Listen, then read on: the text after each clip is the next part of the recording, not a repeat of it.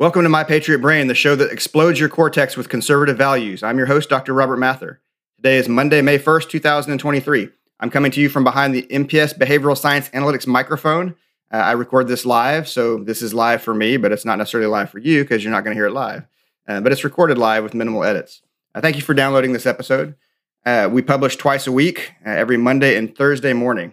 We're available on Spotify, iHeartRadio, Apple Podcasts, Google Podcasts, Amazon Music, and Audible. Uh, I have a Truth Social account where I post a lot of the articles that fit with what I talk about in here. Uh, I also have a Rumble channel uh, that I'm starting to add more content to. Uh, and of course, I've got my website, theconservativesocialpsychologist.com, where you can read my original content of free original content of blogs, uh, my old podcast show, uh, and things like that. And you also get access to a lot of my, my academic published articles as well. Uh, I have a book, Implicit Biases in the Unconscious, Liberal Biases, Racial Prejudice, and Politics, which is available exclusively online at Barnes & Noble. Uh, and so I urge you to take a, check that out and probably pick up a used copy uh, online too. I'm sure a lot of people bought copies and don't want theirs, so you can look it up online like some of my other books. Uh, anyway, so Major League Baseball division leaders today, as of this morning, May 1st. So these guys made it to May in first place.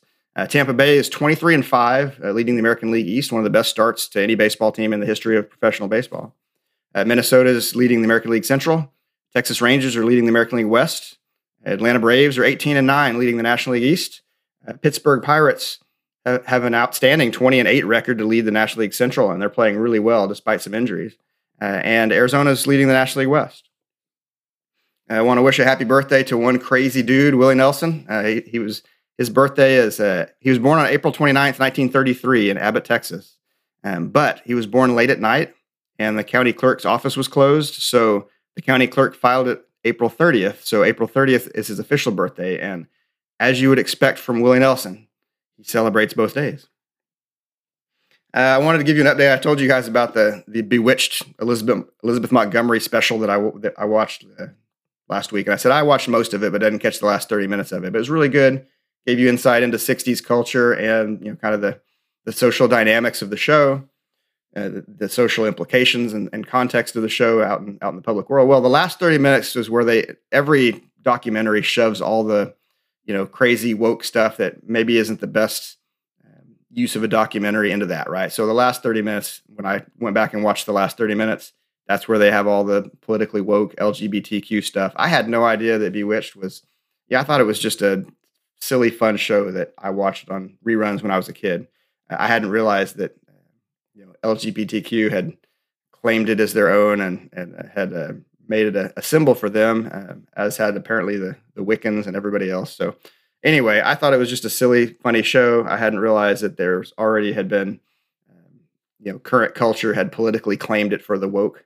Um, so anyway, um, be, be ready to watch that. Watch the first two thirds of the show, and then if that last thirty minutes, if you just want to be, if you're just curious and you want to see what kind of weird stuff happens after the show was was created and and what social life it took on, you can watch that last thirty minutes. If you want to skip it, you skip it.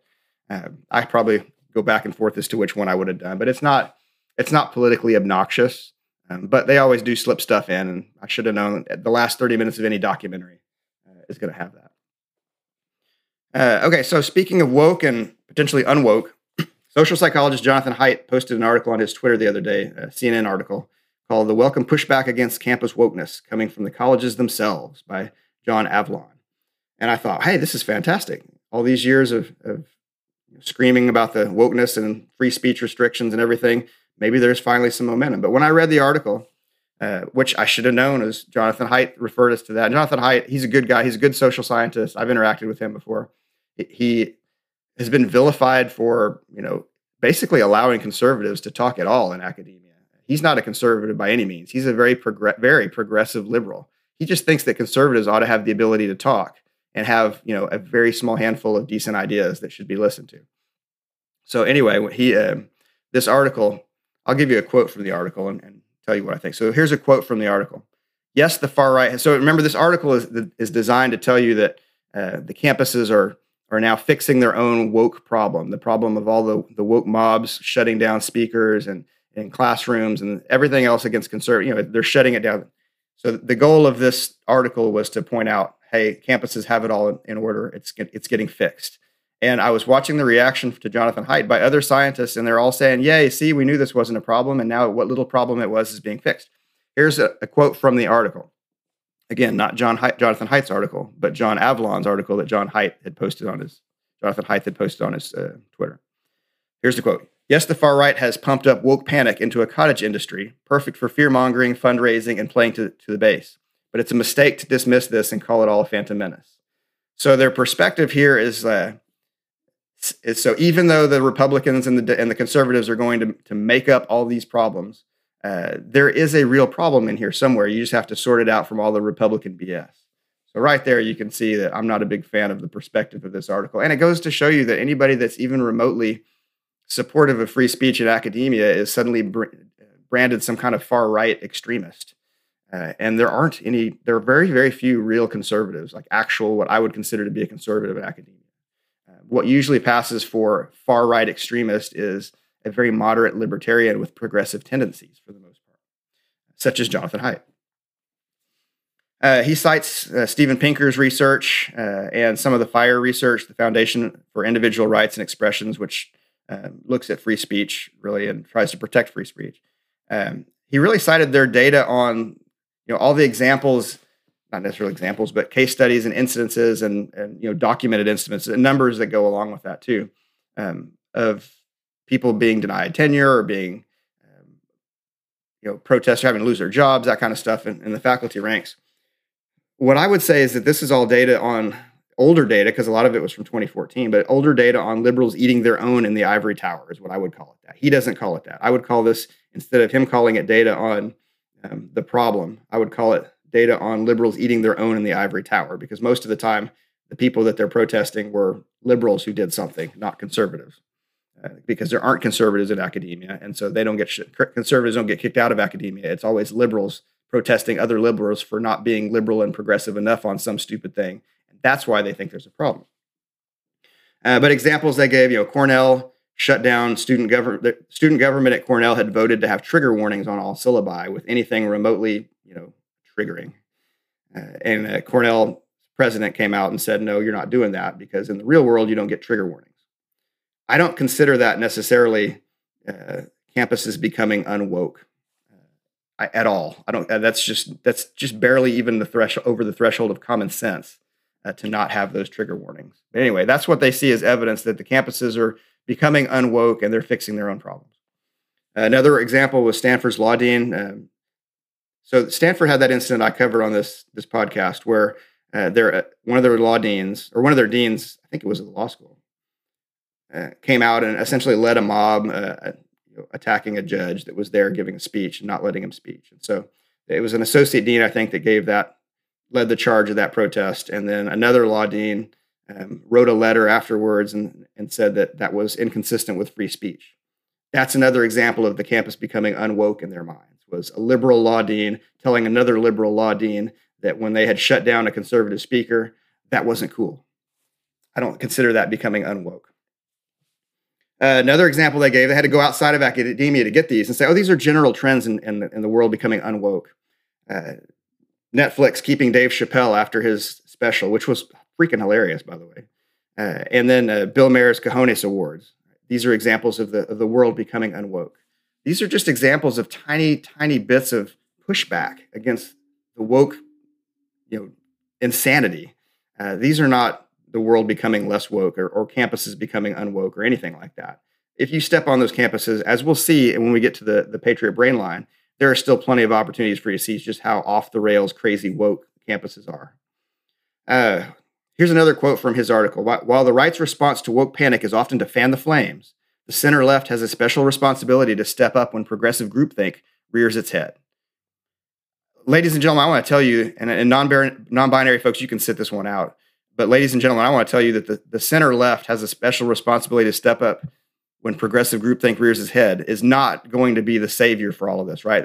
I regret to inform you that we will not be saved by the center left. So if you think the center left is going to save us, you are severely mistaken because the center left is center wrong and they're not going to save anything at all. But that's the perspective of this author is that, well, I'm a moderate liberal. And so all the crazy Republicans and the crazy conservatives, uh, have it all wrong, but I will save us all from them. But it's not going to be the extreme left because they're too extreme. And the answer to this is just that's complete BS. I, have to watch what I say because I, otherwise I have to click an extra um, button and, and label this as explicit, and then my podcast gets you know, filed away somewhere else. So I've got to watch what I say. But anyway, that was interesting. Uh, I thought that the the left in the ivory tower thinks they've got it all under control now. I don't think they do. Uh, Jordan Peterson, I got, I got, a picture from a co-author about uh, Jordan, P- Jordan Peterson getting a, a, receiving a copy of a book that my co-author and I uh, authored a chapter in, um, which is cool to a lot of people I know. A lot of people I know really like Jordan Peterson.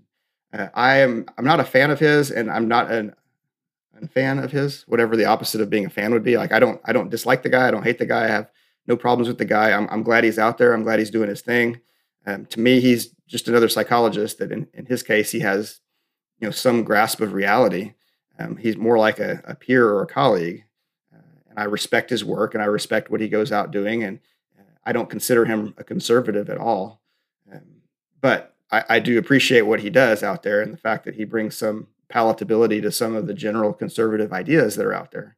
Um, but I know that it means a lot to other people to see that he's got you know something with my my print in it. But I couldn't help but notice and think about that picture, what it implies to me, which is that Jordan Peterson reads my stuff.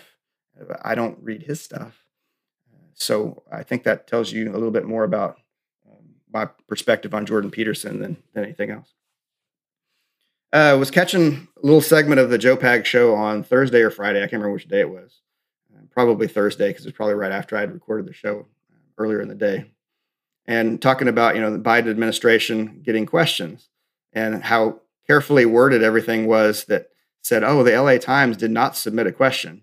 And they did not submit a question for Joe Biden. Well, but of course, but the Biden administration gave the question to the LA Times. And there was a caller. I was thinking this through the Joe Pag show, and they weren't figured. They hadn't figured this out yet, and it was all pretty fresh. That I'm sure people have figured this out since then. And a caller called in and gave exactly the perspective I was thinking, which was, didn't the Biden administration probably give the LA Times a question. All of these press releases are carefully worded to say that the LA Times did not give a question to the Biden administration. The Biden administration did not take the LA Times question and give it to Joe Biden. But if it goes the opposite direction, all that wording works perfectly. They're just so slimy, the Biden administration. They're just so sleazy and slimy, and they're just just terrible people. And it's just a sad state of affairs that they have any power at all. And uh, you know, pray for this country over these next few years because it's going to be it's a pretty ugly um, scenario. Speaking of ugly scenarios, right? So they still haven't found the Supreme Court leak for the uh, abortion uh, ruling that was going to come out. That of course the leak affected the election, and liberals love to leak and not hold anybody accountable. Uh, liberals and progressive don't follow rules. That's their whole thing. They don't follow rules. They don't respect rules, and they try to use that against conservatives and Republicans. Which is why we have to fight back, and we have to use things like banning people from committees in the House uh, whenever, just whenever we want to, right? Like I don't think that uh, AOC or you know Ilhan Omar or any of them should be on a committee at all. I mean, we should just say no. You're not. You don't get to play with us anymore because you've been a you've been complete jerks to us all along. Nancy Pelosi should never get to vote on anything ever again, in my opinion.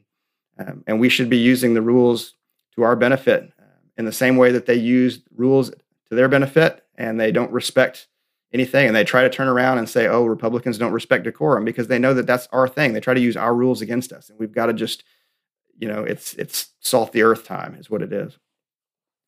Uh, but it is interesting that uh, there have been no leaks on the epstein list so you can only kind of infer that the epstein list must all be democrats because if there were even any republicans on that list they would have leaked the republican names.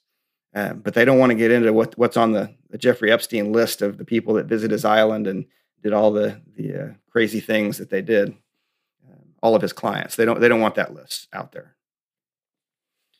Uh, a lot of times in culture, we keep talking about you know all the gender stuff, which is now in your face, uh, the woke stuff. But there has for a long time there's been like gender issue things that come to the that are in culture, right? Like I remember like the Rocky Horror Picture Show. I remember like Boy George was something I wasn't allowed to. I wasn't supposed to watch him at all. Any, if he was on anything at all, a word show or anything as a kid, I wasn't supposed to watch him. Uh, remember the song Lola? Uh, you know, Tom Hanks and Bosom Buddies. Uh, and Peter Scolari was in Bosom Buddies too, right? They dressed up as it's women so they could live in the women's place in the women's apartment complex. Um, you know, Jack Lemmon and Tony Curtis and Some Like It Hot. Like these are all things that go back a long way. Julie Andrews playing Peter Pan, uh, and then of course Bea Arthur in The Golden Girls, which is just kind of a joke. Um, rem- think about how far we've we've come as far as like protests from Hollywood, and ho- and I know I gave that talk about people that dislike Hollywood uh, and the the research behind it. Remember the Dixie Chicks, which are now the Chicks because they wanted to drop the Dixie part, but maybe they should have dropped the Chicks part. Uh, 2003 in London, when they had that, when they didn't, when they said they didn't endorse the Iraq War and they were ashamed of George W. Bush being from Texas, and that got boycotts and all kinds of backlash, and that just seemed like this crazy time uh, for the Dixie or country music band to say something like that. And now, like, they wouldn't get any attention for that. Right? They would get no attention for saying they didn't endorse the, the Iraq war and they were ashamed of the president being from, from Texas. They would get no attention for that because everybody's saying that. So that's how far we've come in, since 2003 um, with the fear of, you know, what Republicans might do to boycott something. There's just no fear of that. The Democrats and progressives have no fear about anything right now, and that's a dangerous time for us. Well, almost no fear about anything. So I was uh, driving the other day, and there was this car. It was Saturday morning, taking my son to his baseball baseball game, hardly any cars on the road, but there's one car in my way. And I'm just like, God, get out of my way. I know it's Saturday morning, but seriously, like drive better, drive faster. You're, it's 45 mile an hour speed limit. You're driving 28 miles an hour. Get out of my way. And as I finally got to pull around the side of them, like I see it's it's a lady with like giant sunglasses and a mask on driving by herself. And I, and I turned to my son and I said, unless she stole that car from somebody, then there's like not any reason for her to be wearing a mask at all. And I said, I just don't get that. But I should have expected that when I saw her driving super slow, weaving around. She's she's blind and she's covered all of her oxygen intake too. And then, you know, so you're still seeing people that wear masks by themselves, which I don't see why anybody's wearing a mask. You know, there's pretty rare cases where you probably ought to wear a mask at any point now. If you're super vulnerable and you're in some kind of crazy place, I guess maybe. Um, but whatever, I don't really care as long as nobody's making me wear a mask. Uh, that's the main thing. If you want to wear a mask, that's fine. But I just don't get it driving down the road by yourself. Why you'd wear a mask in a car of your on your own? So okay, so maybe you're in a, a, rental car. I guess don't know. I'm trying to figure this out. I can't come up with good reason. Maybe you're in a rental car, or you stole that, that little old lady stole a car from somebody else that had a bunch of COVID, uh, or I don't know. Anyway, okay, so that gets shot down because the other day I was driving and this like motorcycle pulls out in front of me, and it's like 85 degrees and it's sunshine and it's just burning up and it's this Asian dude in a trench coat. First of all, like he's super all black trench coat, everything, super hot, like super hot temperature, and you're wearing a trench coat. The dude wasn't super hot. I have no, I'm not weighing in on that. And then he had a, he had a mask on, on a motorcycle, like a little, like it wasn't even like a real motorcycle. It was like the the kind of motorcycle you would expect a guy in this situation to be driving. And he's just flying down the road with his like his little mask on, not like a mask like a he's got some kind of motorcycle helmet with a visor on. We're talking like a COVID mask that he's wearing, but it's not. It's not like a, you know, it's it's a cloth one. It's not even a, I don't I don't get it. It was it was quite a sight to see that, and I'm like, he's in he's by himself. There's no one else on the road anywhere. He's in an open air motorcycle, and he's already wearing a trench coat, but it's open. So if he crashes, he's gonna like skin up the front half of his body because he's not he's not protected there. So the trench coat is just kind of hot. I, I, I don't know. People are people are freaking weird. That's all I've got to say. So, which leads me to our discussion about psychopaths today. And so, we're going to talk about psychopaths and well-being. So, there, there's a new study out called "The Relationship Between Psychopathic Personality, Well-being, and Adaptive Traits in Undergraduates" by Durand and Lobostale. I think I'm getting that right. In 2023, Personality and Individual Differences, Volume 2004. Uh, they surveyed 2009 Canadian university students, 84% female. Uh, I'm going to go ahead and assume that the other percentage of it were male. Uh, so, because in science, that's always how things have been reported. You just report like the percentage of females, and then it was inferred you could figure out the percentage of males. And I assume that trend's going to go away in the, in the writing pretty soon. Uh, but so far, you can still publish it that way. Uh, and so they had people do self report uh, measures of adaptive traits, psychopathic traits, and well being. And they were correlating those things together. So they found that high levels of psychopathic traits uh, you know, people that had high levels of psychopathic traits agreed with statements like feeling sorry for others is a sign of weakness. Sometimes I lie simply because I enjoy it. And when I'm upset, I often act without thinking. So people with high levels of psychopathic traits uh, made agreed with statements like that. People with high levels of adaptive psychopathic traits agreed with statements like so th- these were statements that were diagnostic and would basically tell you uh, these are people that have high you know, adaptive psychopathy. They would agree with statements like people often follow my lead, I rarely worry, and I can effortlessly mingle with any group.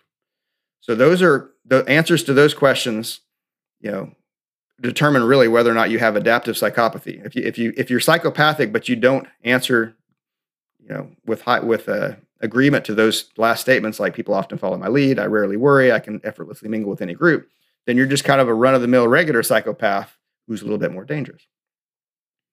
Uh, males have a higher, they found that males have a higher proportion of psychopathic traits, which is consistent with past research. So you tend to find, um, you know, in psychopaths, you tend to find more males than females. Uh, found that individuals with high levels of adaptive psychopathic traits had high levels of well being. So they had what you know more durable happiness, more satisfaction with life, and higher self-esteem. So that's important because those high levels of adaptive psychopathic traits made a difference between the well-being of a psychopath or a psychopath who's happier and better adjusted. Most people in their study had moderate psychopathic and, and moderate adaptive psychopathic traits. And so, you know, those who were high on had both of those. Um, so this makes sense because the ones that that were, you know, the people that were that had the high psychopathy in this sample um, were obviously functioning well enough to be in college. So it, they're not just like you're going to a prison and getting a sample of psych- psychopathic individuals. You know, you're, you're looking at a college, so they're functioning well enough. So it makes sense that they would have high levels of both, right? They would have high levels of psychopathy and high levels of adaptive traits of adaptive psychopathy because those are going to be the ones that were functioning well and better adjusted and able to navigate their way through college. Uh, if you don't have those high adaptive uh, psychopath- psychopathic traits, then you don't have the happiness, et cetera. You're not able to function as well, and you end up doing stuff that gets you in jail. People with lower levels of adaptive traits had lower levels of well being, regardless of their psychopathic traits. So, those adaptive traits are adaptive whether or not you're a psychopath. Overall, this suggests that the lower levels of, of well being in psychopaths is due to the adaptive traits. So the difference between being a, a, good psychopath and a bad psychopath may very well be, may be your adaptive traits, which leads to your happiness. Uh, now to the Patriot Brain Line. Listener T and Edmund. There's an there's an art said there's an article about OU paying a drag queen eighteen thousand dollars. It's so woke. And so the article that T sent me is as OU pays drag queen eighteen thousand dollars, lawmakers call for defunding. April 26, 2023, by Ray Carter in the OCPA, which is the Oklahoma Council of Public Affairs. So in this article, Ray Carter, I'm a big fan of Ray Carter's work.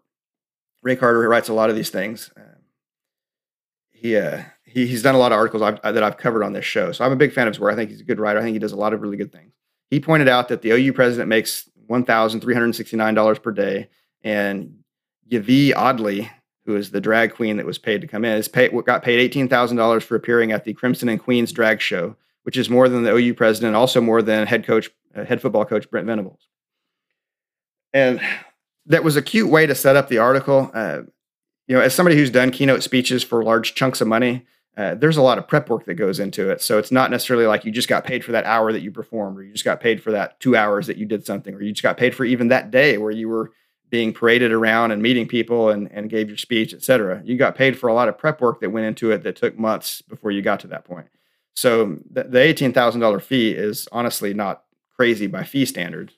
Um, but when you when you uh, are attaching it to somebody like this individual who's a drag queen, uh, and you know Parker also pointed out all the vulgar things that were that the drag queen has said on Twitter. Um, Parker kind of blocked them out and censored them a little bit, but you could get the gist of it. Uh, I'm not going to read any of those. I'm just going to tell you like this person puts a lot of really vulgar things on their Twitter.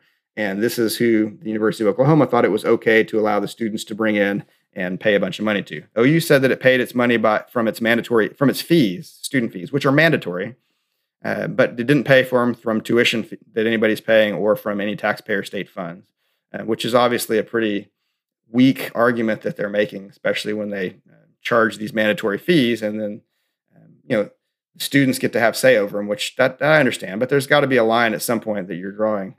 Um, interesting. That's you know, remember the very I launched this episode with uh, you know academics saying that there are not problems in academia with wokeness. It's all getting fixed. And then here's a pretty good story that shows you that's not the case.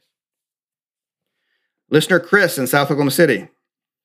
Uh, what are your thoughts about consent versus informed consent as an experimental psychologist? How informed does someone have to be in order to, to be consenting? What about deception studies? Don't those, by definition, remove the informed part of informed consent? And so, informed consent is the idea that a person, a participant, has to know what they're getting into in research. Right? You can expand it, you know, beyond that to other legal documents, but I'm going to stick to the confines of, of social re- social science research, behavioral science research. So, someone has to know what they're getting into if they're going to do the study. So, you know, if you're going to be part of a uh, experimental trial of of a medicine, then you should know what the possible side effects are of the medicine, what the you know what could happen if the, if it goes wrong, what could happen if it goes right. You should know everything before you, uh, of sound mind and body, make an agreement to participate in the study. And this came out of you know the ethical principles from the Belmont report uh, back in the 1970s, after there had been lots of abuses in research, um, which I've covered in MK Ultra and I've covered in a lot of other areas. Um, but the three ethical principles that came out of that were respect for persons, which are where you have to treat individuals as autonomous agents, independent agents, and you have to protect persons with diminished autonomy. Um, the second ethical principle is beneficence, and think like benefit. So, beneficence is do unto others as you would have them do unto you. Um, and there's a trade off here between individual benefits and societal benefits, which have to be navigated by, as we've discussed, you've got ethical review boards called institutional review boards that help balance these things out and put protections in place for the participants. And then you've got the third ethical principle is justice, which is to distribute distribute the risks and potential benefits of research equally among those who may benefit from the research. Which is exactly why, if you consider the COVID rollout a clinical trial, um, then you know there were benefits, right? If it if it works, then that's incredibly important. If it doesn't work, then there are side effects to it, which we've seen. We've seen lots of problems with it. But it was untested when the COVID vaccine was rolled out and remember, the Biden administration said we're going to give it to um, people of color and uh, the poor first to try to, for, as far because it's a social justice issue, getting this to these people, and then we're going to give them to other people. Well, there's two ways you can look at that, right? One way is you can look at that as if it works, then that's unfair because you're not giving everybody a chance to have it. If it doesn't work, that's unfair because you're doing something terrible to these groups that are getting it. So the whole point of, of justice here, uh, as an ethical principle for research, is that it has to be distributed fairly. Everybody has to get a shot at the cure or the risks. But you can't just say, oh, well, you know what? They're privates in the army. So we're going to bring them in for research and we're going to do it on them first because they're expendable to us. Or you can't say, like in the Tuskegee syphilis studies, that we're just going to go to poor black communities and do this. And then there'll be a control group where people have syphilis and uh, we just watch them over the course of their life with their fake treatments we've given them and see how syphilis demolishes their life. Uh, you can't do that stuff. The the costs and benefits have to be equally distributed among people who can benefit from it, uh, et cetera. You can't just go into a prison and say we're just going to we're going to use these people to experiment on. Again, not not part of the, the ethical part of that. So within conformed consent, a person has to know what they're getting into uh, when they sign on to the study. And, and if you consider, if you think about the COVID vaccine rollout that was untested, if you think about that in terms of this is just one giant clinical trial uh, then you see some major, major problems with how they rolled that out. Um, but informed consent, you have to know what you're getting into, the cost and the benefits of it um, before you sign on to doing it. Uh, and so, a follow up question to this, and I didn't read this part of the question, but they, they, they brought up a follow up question about minors or people with diminished capacity. And they didn't, uh, Chris in South Oklahoma City didn't, didn't quite say it that way. So, you're going to have to have somebody else that provides that consent. And we're talking about in research terms, and somebody who's under 18 is considered a child uh, and is unable to give consent.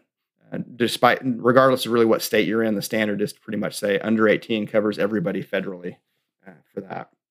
So under 18, you'd have to get your parents to sign off and say, but you would also have to give your assent saying, if you're, let's say you're a 17 year old about to be in a, in a research study you have to give your assent, which is you saying, Hey, I understand this stuff and, and I understand the risks and costs and benefits, and, and I still want to do it.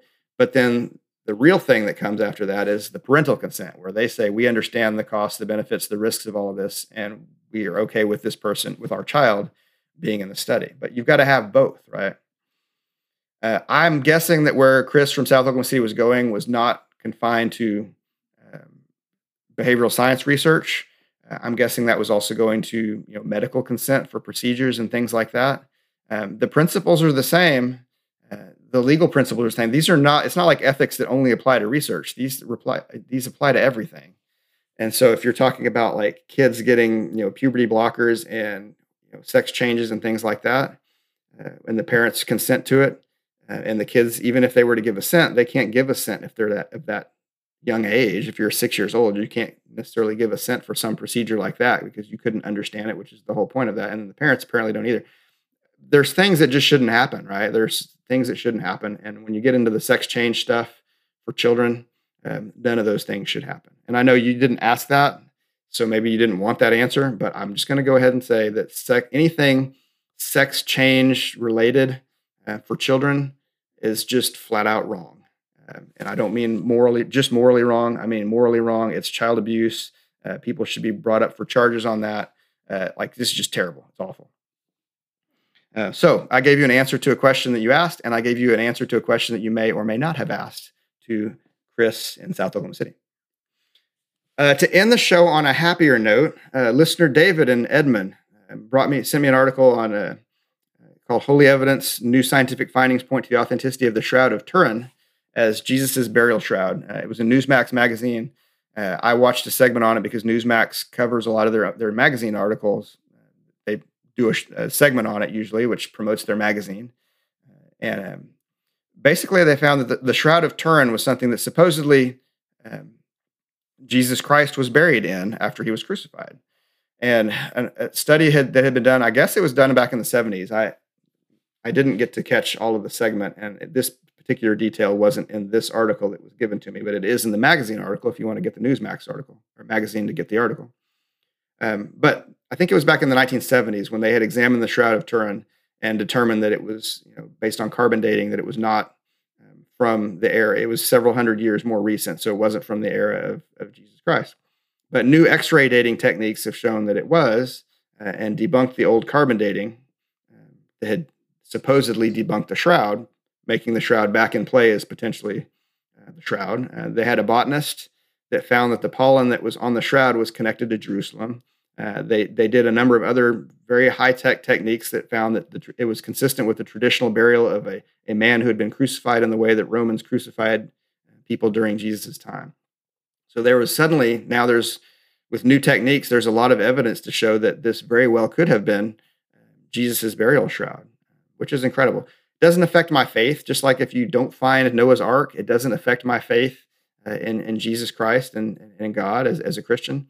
Uh, the shroud, same thing. If it's if it's shown to be Jesus's, that's great because I believe that He existed and I believe that He saved us. Uh, if it's shown not to be, uh, that really has no bearing on my faith because it's faith, right? It's exactly that. So finding that it's not the shroud doesn't make any difference, but it is exciting at the idea that this very well could be the shroud that Jesus Christ was buried in.